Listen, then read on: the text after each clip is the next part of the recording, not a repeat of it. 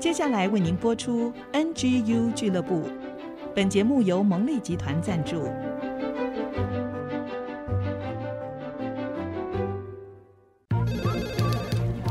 分享职场经验，找寻支持力量。NGU 俱乐部，高美祥、黎元月主持，陪你一起 Never Give Up，点燃永不放弃的热情。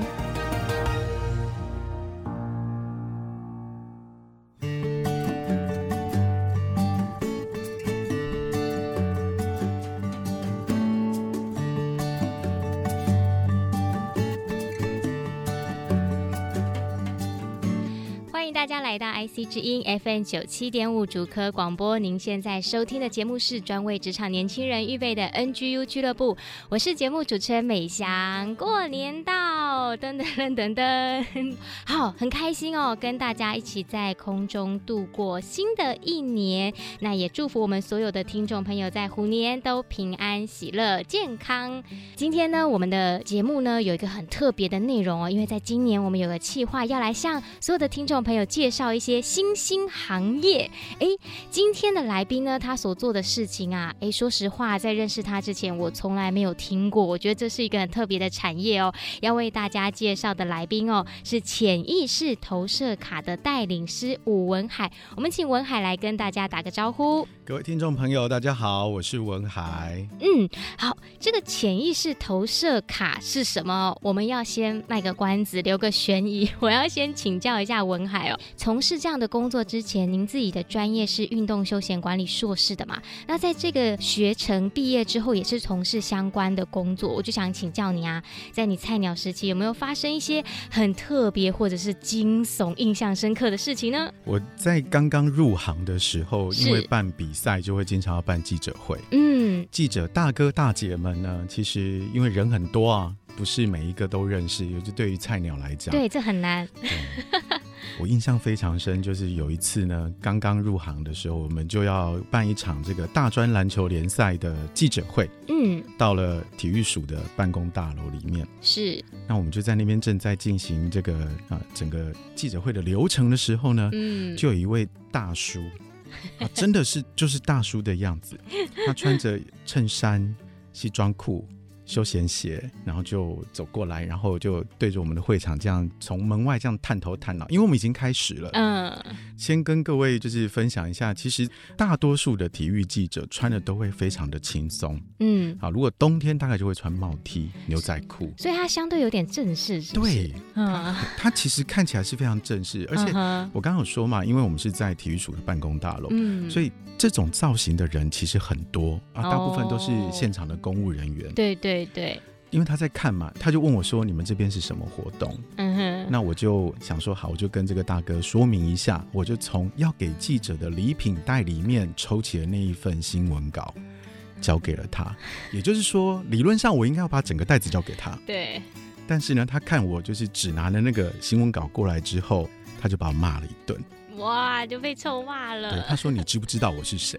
是谁？然后我心里想说：“我要是知道。”我还会被你骂吗？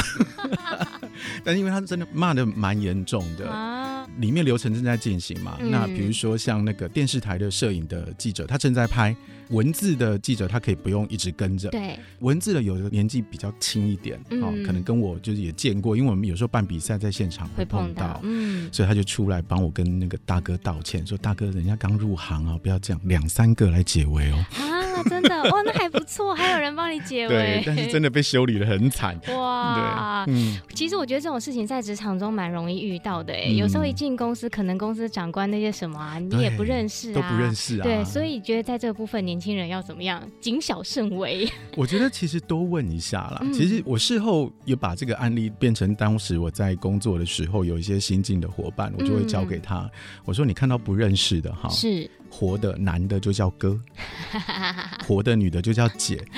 然后然后问他一下，就说：“哎，您有什么事吗？”是，因为你这样子问，至少他会知道你不认识他。哦，对对对，对嗯，而不是用一种很失礼的态度，好歹不会挨骂。对，礼多人不怪啦，对啊，尤其是初入职场的时候，让自己可以罩子放亮一点。呀呀呀！哇，这个经验真的是给我们很好的提醒啊。那我想请教啊，其实您自己从事运动休闲产业，到后来啊，我知道您到运动彩券担任行销公关经理。嗯，好，这虽然是说都是在运动产业里面，但是变成进办公室了。嗯，那我想要请教您啊，在过去发展的这些过程里面，察觉到自己什么样的特质吗？最主要的察觉就是，我其实比较喜欢跑来跑去。嗯，就是如果你今天啊，因为上班你要把我关在一个办公室，中间是不准我外出或是去见任何外人，嗯、其实我是受不了的，很痛苦，非常痛苦。因为虽然刚刚入行的时候，我们就是为了要办活动，几乎是全台湾，有时候连离岛都要去，嗯，到处跑，然后开车开也是很累，甚至像有时候下雨啊，我们要搭场地，嗯、会很辛苦，确实。但是你真的要把我锁在一个办公室里面连续好几天，我也是没办法的事情。嗯嗯，那个时候最直接的一种发现。嗯对。那除了这个部分呢？我觉得在我入行的一开始，我就有一个特质，其实所有长官都很喜欢的。嗯嗯。啊、呃，因为我非常守时。我有感受到 今天比主持人还早来啊！对，今天早到主要是因为我想要在这边先安静一下，不要让自己非常的慌乱哦。对，那这也是我所谓的守时的目的，因为我习惯说，哎，如果到了现场，真正要开始工作的时候，很快能够进入状况，让自己有余裕，对，有点余裕。不过在我在后面就是开始进到潜意识投射卡的时候，有发现这个好的习惯其实是有一些事情的化妆。哎。怎么这样子讲？嗯，化妆是化妆哦。嗯，对，我有好习惯是守时，然后我有一个非常好的特质，所有长官都非常喜欢我的流程表会写得很详细。嗯，细到什么呢？细到如果我的合作的人他当天是没有办法来跟我们一起开会的，是他拿到我那个流程表，我只要花十分钟跟他讲完，他大概就知道自己该干什么。嗯。会很细，是对，就是这些妥善的这种研究、规划、守时。长官都很喜欢哦，这些很棒的特质，而且也感受得到你是一个心思细腻的人。嗯、对，那在各方面就可以方方面面顾得比较周全一点。对，对，但是这样的人呢，他不要待在办公室里面，对 他要往外跑。所以呢，后来你就转型成为体验教育的引导员。对，然后到我们今天一开头说的这个新兴行业——潜意识投射卡。呀那这段历程可以再帮我们简单分享一下吗？呀，我刚刚说。我守时，然后很仔细，这些特质我说的都是一个化妆嘛。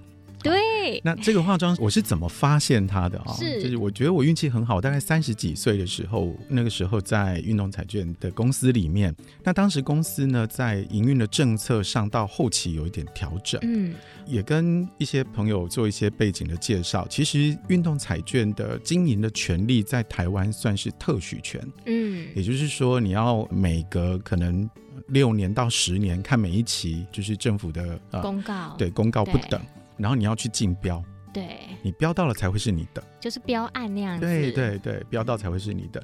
我们做了第一期了之后呢，公司在后期的政策开始有些调整，嗯，他就跟我们说，嗯，我们没有要标第二标喽，是没有赚钱是？嗯、呃，对，我们没有要标第二标喽，哈，可是公司不会亏待我们，嗯、啊，就是因为我们的期间是六年嘛。所以他就说：“你乖乖的在这边，剩下的时间你就是不要出任何的错，嗯，啊，顺顺的你就把最后这两年把它营运完，是，你就没事了。对，那公司呢会以法定的遣散费啊，或是等等的所有的福利加倍给你。哇，那听起来也不错耶，非常好，而且他会在集团之内协助你转业。哎。”对呀，嗯，那感觉就这样一路这样上上上去，不是吗？对啊，但是前面有说嘛，我是不爱待在办公室的人嘛，因为对一个行销公关的部门来讲，就是你理论上你要嘛就是出门，嗯，要么就是会有人来找你，而且来找你的人一定不会是同事，可能是电视台的，可能是记者，嗯，可能是广告商等等，就是你每天应该会有很多很多新的刺激，你要去想很多的方案，是。来为公司去做宣传嘛，但是。因为你就是乖乖做两年就好了，嗯，所以这些事情基本上都不用进行。哦，哦，其实反而整个人落得一个没事做的感觉。对，那我们就是回到日常维运的状况，嗯，好，那就是你只要把平常已经建立好的这种工作的模板，对，就是一一的去完成它也就行了，没有挑战了。对，那因为我已经前面已经待这么长的时间，就是你要我做这种模板是很简单的，是对，对，所以我常常就是一天可能到吃完午饭我就基本没大事了，嗯，然后就很闲啊，可是我不能离开。对啊，因为公司有门禁上的规定，所以我就开始看书。嗯，然后呃，在这个过程里面，我就找到了体验教育引导员的课程。嗯，那我就去上了。那在呃那一次的课程里面非常有趣哦。我们是一群的同学，我们在大太阳底下，以金山活动中心为圆心，然后展开了一个有点像实境解谜的课程。然后我们在这个大太阳底下，就随着我们所收到的资讯、情报跟地图，就一路找找找，走到了一个防空洞。大家就觉得说，哎，路是对的啊，就开始走进去。一开始大家都有说有笑，很像在郊游。嗯，然后就越走就越深，哦，越走就越黑，嗯，越走就越来越没有声音，嗯，因为大家开始脚步也慢下来了，嗯，直到最后就所有人停下来，停到。你周边只听得见那个山泉水顺着岩壁滴下来的声音。嗯，在一阵静默之后，带领我们的教官就在后面轻轻的问了我们一句话：“你们确定你们走的路是对的吗？” 所有人都傻住了。嗯，对，因为没有人讨论这个问题。对。但是打破了沉默之后，大家就开始讨论了。嗯。在当下，我们其实只有两个选择，嗯，要么前进，对，要么出去，因为是防空洞嘛，一整条。对，美香，你在这种状况，你会怎么想？我哟，嗯，很少被来宾倒怪 Q，对不对？真的耶，我是有人撞胆，我就好啊，走啊，嗯、这一种路线的。呀，当天的状况其实意见很多，嗯，但是一定只有两种，要么前进，要么后退。那后来呢，我就主张说，我们应该要后退，因为呢，我们可以看到比较多完整的资讯，就可以确定我们走的路到底对不对。嗯。那这个时候，教官又问了一句话，他说：“文海，如果你们离开了这个地方，到了防空洞的外面，然后就着阳光解读你手上所有的纸本资料，你发现其实你们的方向是对的，甚至是你们只要再往前走几步。”你们就到了目的地，你会怎么想？嗯、哇，这呕死了！我就跟我们的教官说：“那有什么问题？我等一下走进来一定会走得更快。嗯，因为这条路我已经走过了，而且我又可以走得更有信心，我心里是对的。就是因为这句话，我说服了所有的人，嗯，往外走。嗯，但是在转头那个 moment，我心里有一个声音超级清楚，嗯，他跟我说。”文海，你为什么不能跟大家承认，你只是怕黑，不敢继续走而已？真的，真的，真的，对。而且我还为了要能够符合播出，我有把中间有一些这种比较情绪性的发语词剪掉喽。原因还有更多哦。哦，OK，哇哦，好有意思哦。对，所以才发现自己是胆小鬼。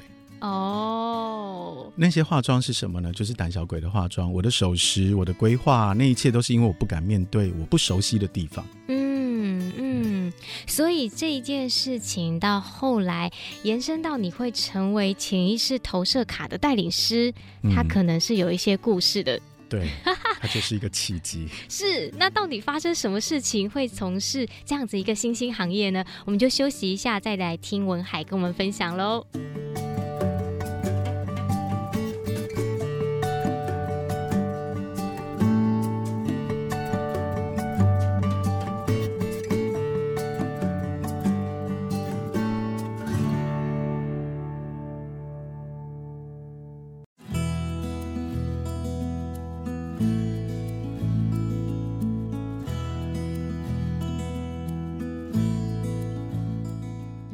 欢迎大家再次回到 IC 之音 FM 九七点五主科广播。您现在收听的节目是 NGU 俱乐部，我是主持人美香。我们的节目呢是每个礼拜一晚上的七点到八点首播，每个礼拜天中午十一点到十二点也可以听得到。另外呢，在 IC 之音的 AOD 随选直播，或者是 Google、Apple、p o c k e t 上面都可以订阅我们的节目。FB、IG 也可以记得去按赞哦。过新年，我们为大家邀请到的呢是一个新星。哈业的老师来到我们的当中，他就是潜意识投射卡的带领师武文海。那文海呢，上一段已经跟我们分享他过去的菜鸟惊悚经验，以及他一路从事运动休闲管理相关的工作，到他成为了一个体验引导员的这个过程里面，他走进了实体的防空洞，也走进他内心的防空洞哦。他说：“哎，原来自己的被长官称许的特质，其实是来自于他心中一个化了妆的恐惧。他是一个胆小鬼。哎，我很少听到来宾这么说，所以我想要请教文海，到底你说的这个化妆的恐惧，到后来怎么样带领你更多的去体察自己，然后以至于你会走上潜意识投射卡的这个路程呢？”嗯。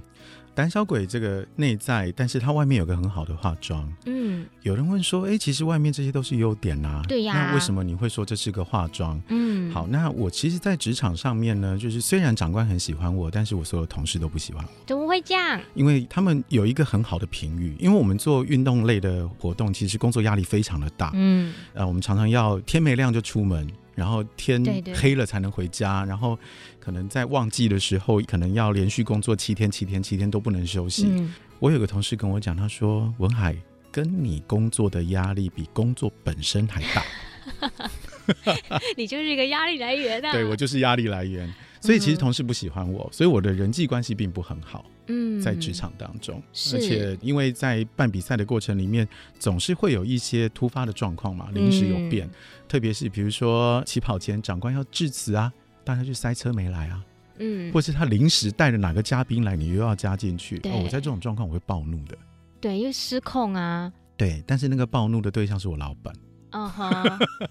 我在那个防空洞的经验之后，我就发现原来这一切，我虽然规划的很好，但是那是因为我很怕任何的变动，嗯、所以当变动来了，我就承受不住，嗯，我就爆炸了。是不是也有一点完美主义那样感觉？对，有一点，所以自己的压力也很大。嗯，对，对。然后我的同事跟我来讲，在工作的时候他也受不了。对，对，他说你要求这么高，你这样做得到吗？什么等等的。嗯、对，嗯、所以虽然我有很好的特质，但是这个胆小鬼的缺陷。就会让我在职场上其实是过得并不顺遂的，嗯嗯，所以升官都没有我。哦哦哇，升官很难有我的。哇，那我很好奇哦，后来你怎么样面对了这个内在的情绪问题？嗯，那以至于后来又走上了潜意识投射卡的带领师呢？发现自己是胆小鬼之后，就接纳自己是胆小鬼。嗯，当然，你三十几年、四十年的那个那个。个性不可能一瞬间就改变，对。啊，我们毕竟不是连续剧嘛，嗯、就是这个车祸之后醒来就变另外一个人，不可能啊。对，可是因为当我发现了自己之后，我就会说：好，文海，你现在又在胆小喽，嗯，发生了变化，那我们来看看能不能怎么改变。所以就是这样一点一点的去调整，嗯，刚刚开始的时候，像我开始担任引导员的时候，尤其我们做体验教育，有一些像高空类的活动啊，甚至要去爬山，变化会更多，对。那个时候更容易暴怒，一定的啊！而且那种暴怒有可能会出人命的。你那个人是挂在岩壁上啊！你很复杂哎，你明明就是一个凡事都要很谨慎的，可是你又不要坐办公室，又要去做那些充满挑战，然后让自己可能会被放在那个暴怒边缘的人。是，对。所以我在防空洞之后，我就决定让我自己开始做了第一个人生最大的冒险。嗯，我就决定要辞职创业。哇！对，我没有待满最后那两年。哇，哎、欸，那这个是突破哟。对，我一直都是小心翼翼、很难冒险的人。嗯。然后我就做了人生最大的一个冒险。我真的没有什么想，就是觉得好像自己掂量一下可以，我就走了。嗯嗯。那可是这一步跨出去之后，我觉得发现，当你搞清楚你自己要做什么的时候，其实问题反而不大了，因为这一切都是你要的，所以这一些。之前会让你暴怒的事情，一方面你开始接纳，你也知道怎么去应对；一方面你就会觉得是问题而不是障碍。哦，哇，我觉得这个还蛮关键的，因为我觉得职场人在年轻的时候，其实我们会花好多年的时间一直在。冲撞，嗯，对外在的体质啊，内在的感受啊，真的要到某一个 moment，就像文海刚才分享到了，你接纳了你自己，你察觉到又接纳之后，然后你就可以做出一个不一样的选择。呀，对，事件本身其实是中性的。嗯，对，我一直到三四十岁我才搞懂这件事情，不容易耶。对啊，后来就真的是开始创业了之后，就是你一定会碰到方方面面的问题嘛。嗯，以前每个月有老板付你薪水，然后最多就是工作很累，然后你可以就一堆人凑在茶水间这边就是骂老板。现在没有啦，你就是要付钱的那个人哦，而且还是被骂的那一个人。对对，然后要不然就是，那你转头还有那种客户会给你案子，但是比如说今天给你做了一些案子之后，然后他说哦，我依照我们公司的规定，票期是六十天，现金流的现金流很重啊，嗯、对，嗯、所以就是每天都有面对这方方面面的压力。但是当你站到讲台上，站到课程的前面的时候，你不能把你的情绪带给这些人，因为它会影响你的课程。嗯，对同学们也是不公平的。是、嗯、是，哇，这个听起来真的是中间还发生过很多曲折离奇的一些过程。嗯、那我想要继续请教，因为今天我们在谈到你的新兴行业的这个部分嘛，嗯、就是潜意识投射卡这个部分，到底是在做什么呢？不会是像塔罗牌那样嘛，对不对？啊，不是，不是，对，不是。那他在做的内容，实际上是怎么来帮助跟引导大家呢？嗯，如果有一些朋友可能对于培训或者是身心类型的议题有点研究的话，那他其实是用教练 coaching 的一种技术，是。只是呢，我们会用一种辅助的工具，叫做潜意识投射卡。嗯，名字很厉害。哦、它就是一张一张画的，有一点抽象，或是有一点模糊的图卡。是。那我们在用教练的过程当中，去借由访问。是。那因为我们两个都同时看着这张卡片，对，所以我们一直在听，一直在看对方的反应。嗯。然后我们会慢慢的把这个人面对的问题的解决方案找出来。哦，所以是透过这个图卡，让他能够有一个美彩去表达他的内心，还有他的想法，这样子。对，没错。哦，听起来真的很有趣诶。那我想请教啊，在您所接触到的这些职场人当中，大致上他们会遇到的问题是什么？那这种情况你会怎么引导呢？我发现啊，有职场的人来跟我聊的时候，大概不出两类。嗯。终归来看，一类呢是属于对自己的生涯没有清晰的理解，嗯，就是他的人生使命是什么？是。第二个呢，都是人际问题，嗯，只是回到我刚刚那个胆小鬼的状况，这些东西呢，外面会有一些包装，对，然后再加上就是因为没有很深入的去省思跟探索，所以就会研发出非常非常多的我说标签好了，嗯，比如说财运不好，哦。工作运不好 是好，然后什么选错行业，什么人怕入错行啊，嗯、什么等等之类的，对。但是归结下来就是人际跟对于自己的使命不够清楚。嗯，哎、欸，我觉得这两个是重中之重、欸，哎、嗯，对。那文海会怎么样去协助？因为职场年轻人实在太容易遇到这样的情况了。我觉得甚至前十年都在找人生的方向都有可能。嗯、这样的情况，以您比较资深的经验，会怎么建议我们去觉察，或者是怎么样去醒思呢？最好的一个办法就是要找旁人来协助，嗯，因为即便像我现在已经入行了这么长的时间，我甚至已经接近五十岁了，我仍然需要旁人的协助。我们的彼此的教练会互相帮忙，嗯，从别人的眼光来看，你可以看到自己的盲点，是，啊，这是第一件事情。我们就是用教练的方式去不停的提问，带领这个人，我们也带领自己，好，嗯，去醒思我们所碰到的问题到底内在有什么。埋在下头的东西，嗯，这些问题其实都是化妆来的。然后要有一个足够长的机会或是时间给自己，你要去问问看自己，你自己认同的那个坏，为什么？你为什么要做这件事情？比方是大家都说上班上班嘛，那不拖就是要赚钱养家嘛，嗯，好，但是同样是赚钱哦，每个人对于这个工作。要赚钱的心态不一定相同，是。有的人觉得我今天来赚钱是因为我需要给我的家庭有足够的安全感，嗯，那有的人是觉得我要借由这个薪水的数字来证明，在我的可能是父母或是兄弟姐妹面前证明我有能力。是，所以同样的事情，它背后的目的不同。嗯，对。那这种东西就是我们用潜意识投射卡，用提问的方式协助每一位朋友。那当然你要自己也可以，就是多问自己为什么，我为什么要这样做？我为什么要赚这个钱？我为什么很期待能够买好车？这件事情可以带给我一些什么东西？嗯嗯，哎、欸，我觉得哦，文海在讲的时候，让我一直。浮现出我们 NGU 俱乐部的使命感。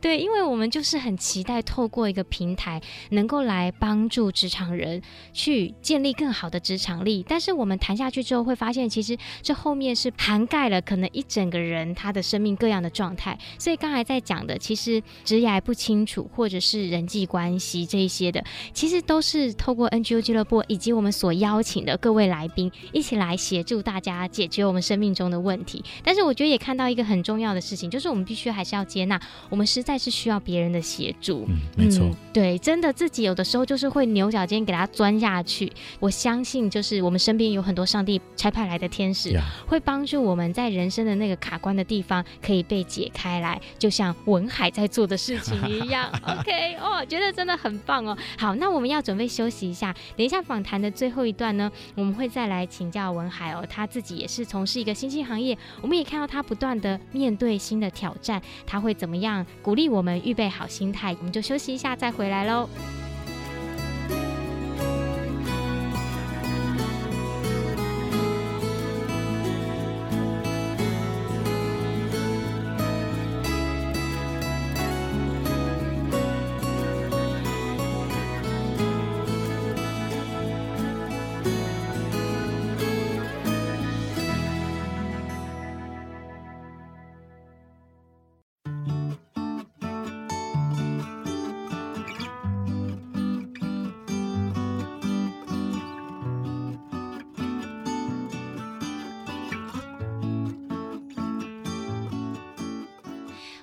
再次回到 IC 之音 FM 九七点五竹科广播。现在进行的节目是 NGU 俱乐部，我是主持人美翔。今天为大家邀请到的是潜意识投射卡的带领师武文海。上一段呢，文海帮我们介绍到什么是潜意识投射卡。其实它更多的内容是在帮助一个人找到他内在的自己，然后厘清他的问题，以及引导他去解决生命中各样的困难哦。那我觉得这是一份非常有意义的工作，而且其实。跟职场人、跟年轻人都有大量的接触。从更前面也听到文海在分享自己一路上的历程，如何面对自己，勇敢的跳脱去创业，去挑战自己。所以我就想要请教您啊，在现在的年轻人，其实他们有更多的资源，然后有更多的行业类别是我们过去没有想象到、接触到的。在心态上面要做好哪些准备，或者是说可以具备什么样的特质，让他们的挑战之路、冒险之路可以走得长远？呢？我当时在彩券公司的时候，我的总经理教过我一句话，他说：“文海，你一定要搞清楚一件事情，你不要想着去教育你的客户，嗯，因为当你用这个词的时候，就代表你在心理上你觉得比他高，是，但是实际上真正要建立的关系是你跟客户是合作的关系，是。所以呢，我会想要跟大家分享的事情是，第一个把教育客户这件事情拿掉，也就代表。很可能你的行业很新，所以你的客户不懂是正常的。对，其实像我的职衔叫做潜意识投射卡，大概你问一百个人，大概有九十九个半都搞不清楚在干嘛，另外半个他可能会想这是塔罗师。在这样的一个不要想着去教育的这个状况底下呢，要具备的能力就是你要很清楚的思考跟观察客户的真正需求。嗯，还有就是你。因为他的需求，你所能提供给他的服务是什么？对，这个是蛮重要的。所以从日常的观察跟倾听能力，我觉得这个是不论你做哪一行，哪怕是不是新兴行业，是、嗯、你都得需要。没错，嗯，这个是我觉得要具备的能力。那请听听谁呢？听客户，更要听自己，搞清楚你现在开心为什么？嗯，不开心为什么？然后想想看，哎，你现在在做的这件事情，让你觉得非常的高兴，你觉得做起来很舒服，所以你听见了自己的这个反应，然后你就会记得啊，这样的一个事情是让我觉得快乐的，你才会做得好。嗯，如果你做一件你其实不快乐的事情，那你不会做得好。嗯，那你不快乐，到底为什么不快乐呢？嗯、是事本身还是人？嗯、啊，都要听自己。我觉得这些问题哦，背后都要花好多的时间呀。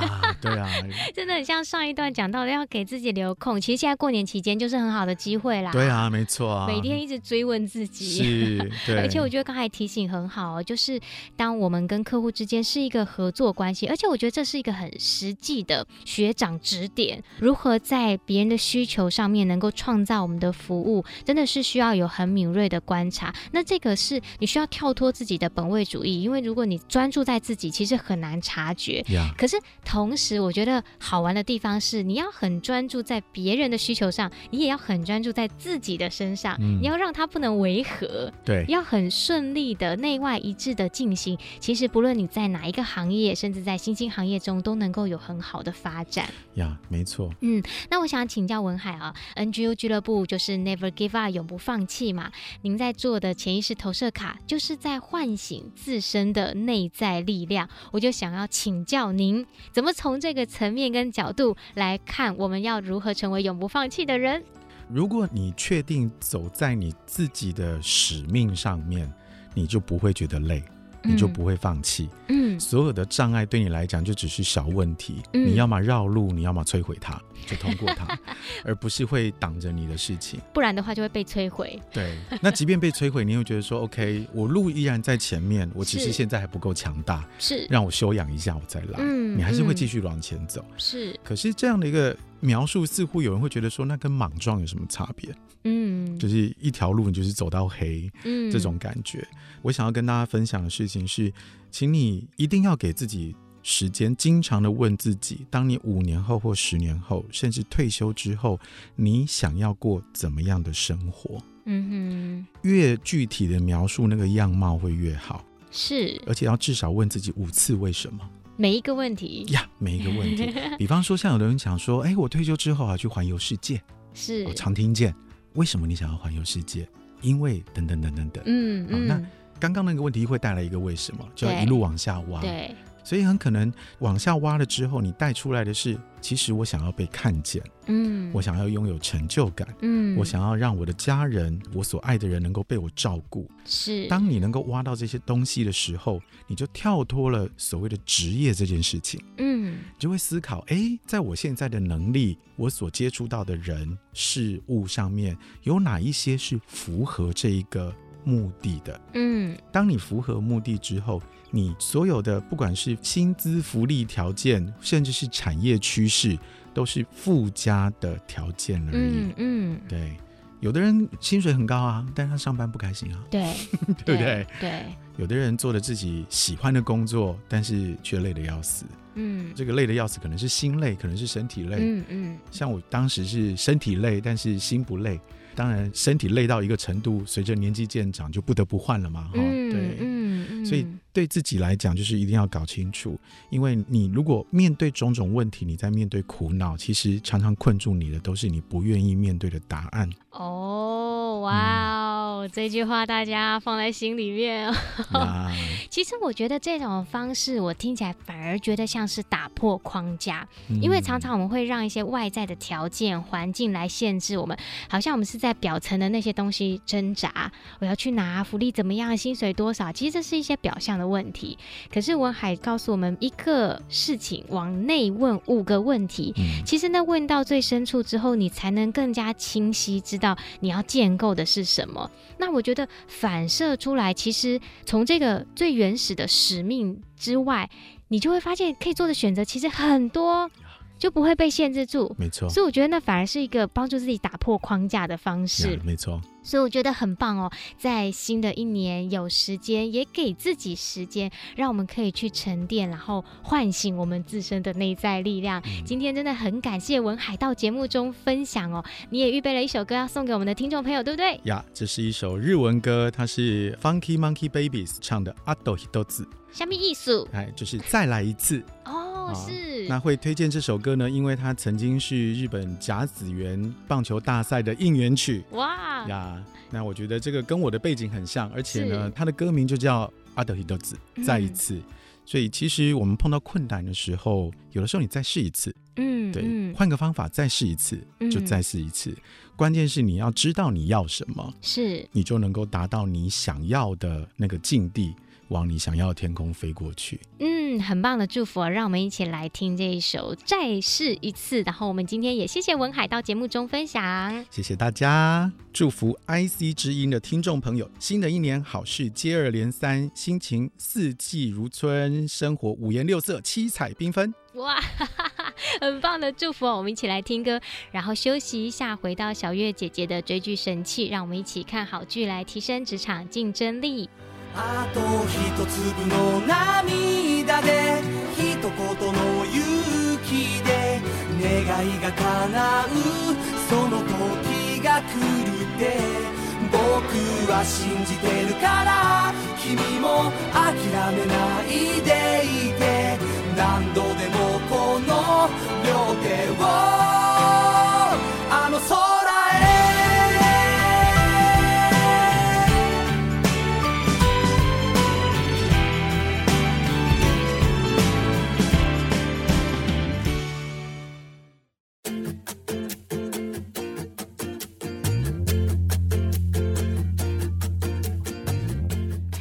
大家再次回到 IC 之音 FM 九七点五竹科广播。您现在收听的节目是 NGU 俱乐部之追剧神器。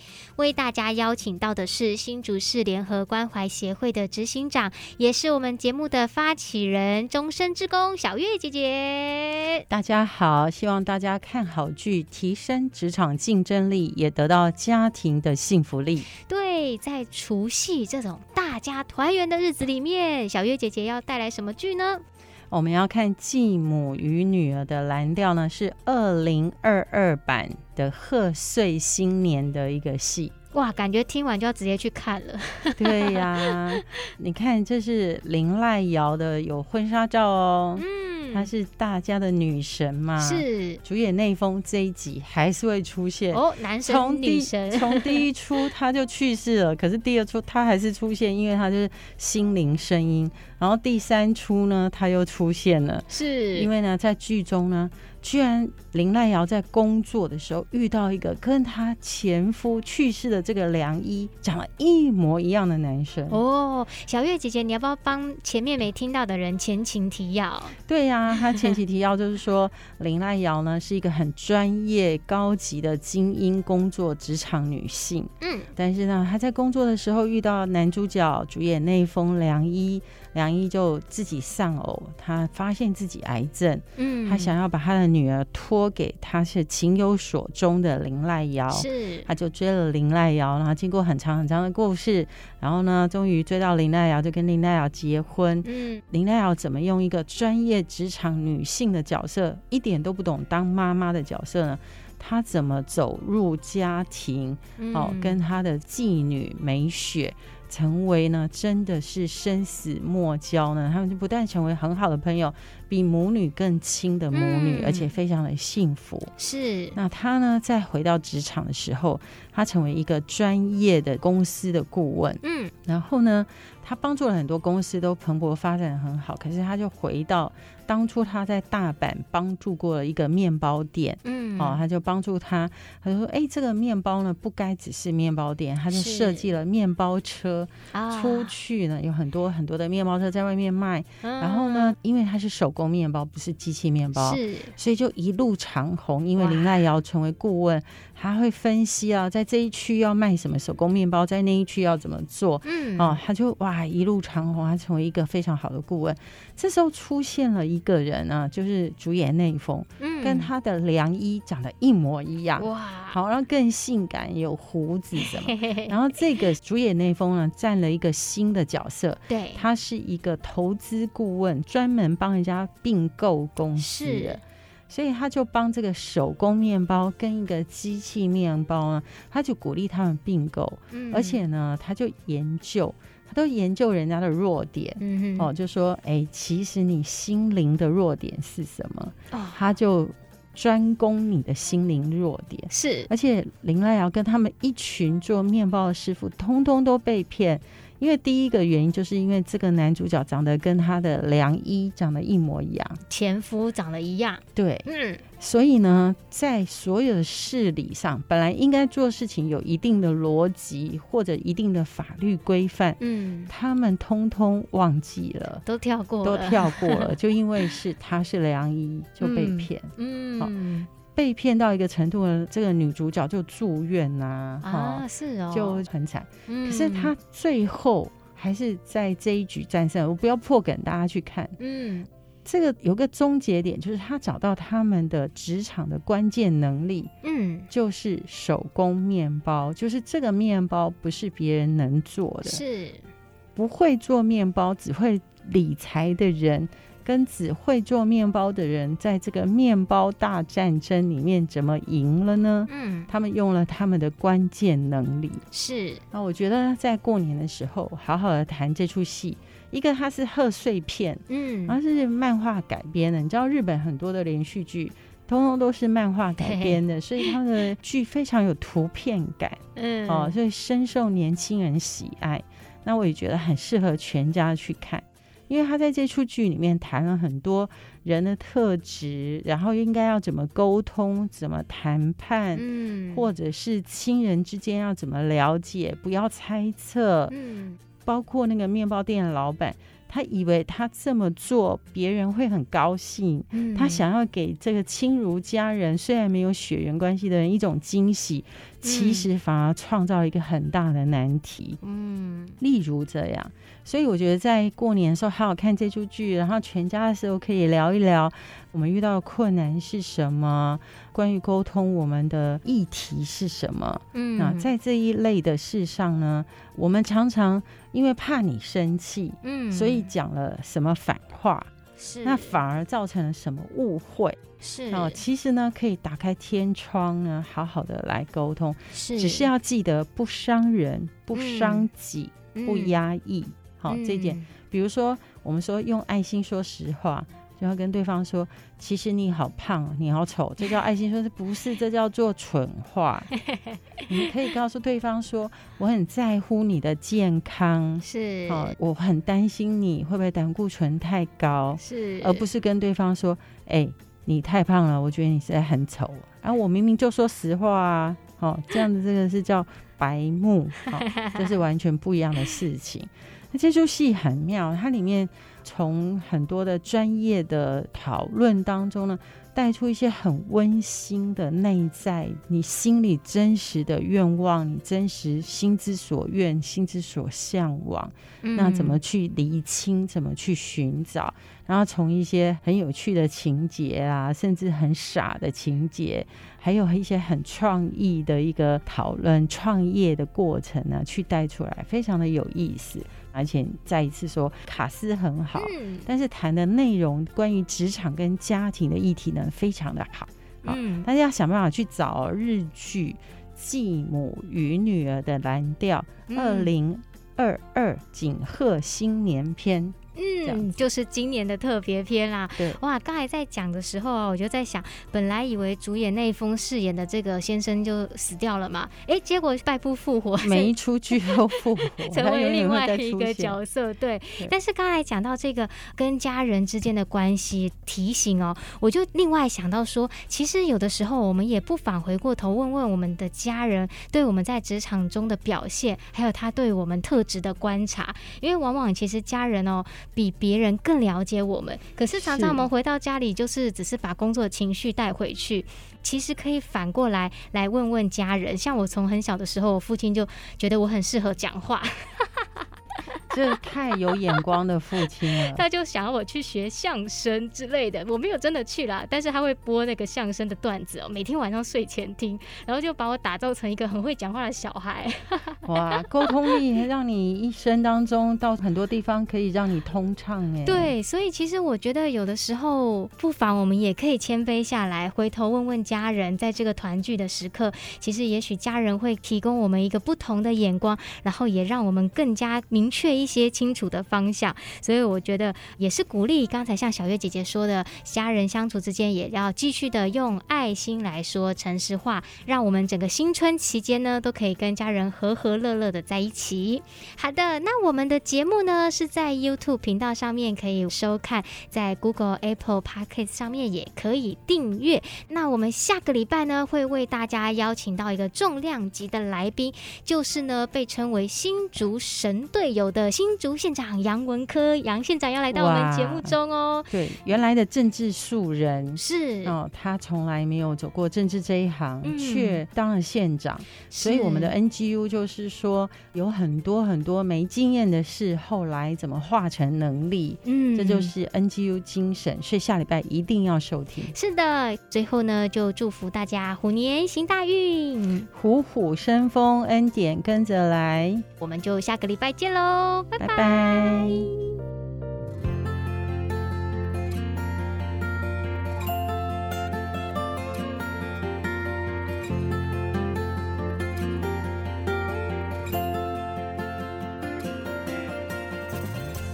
以上 NGU 俱乐部由蒙利集团赞助播出，蒙利集团邀您一起在职场、家庭、人际上 Never Give Up。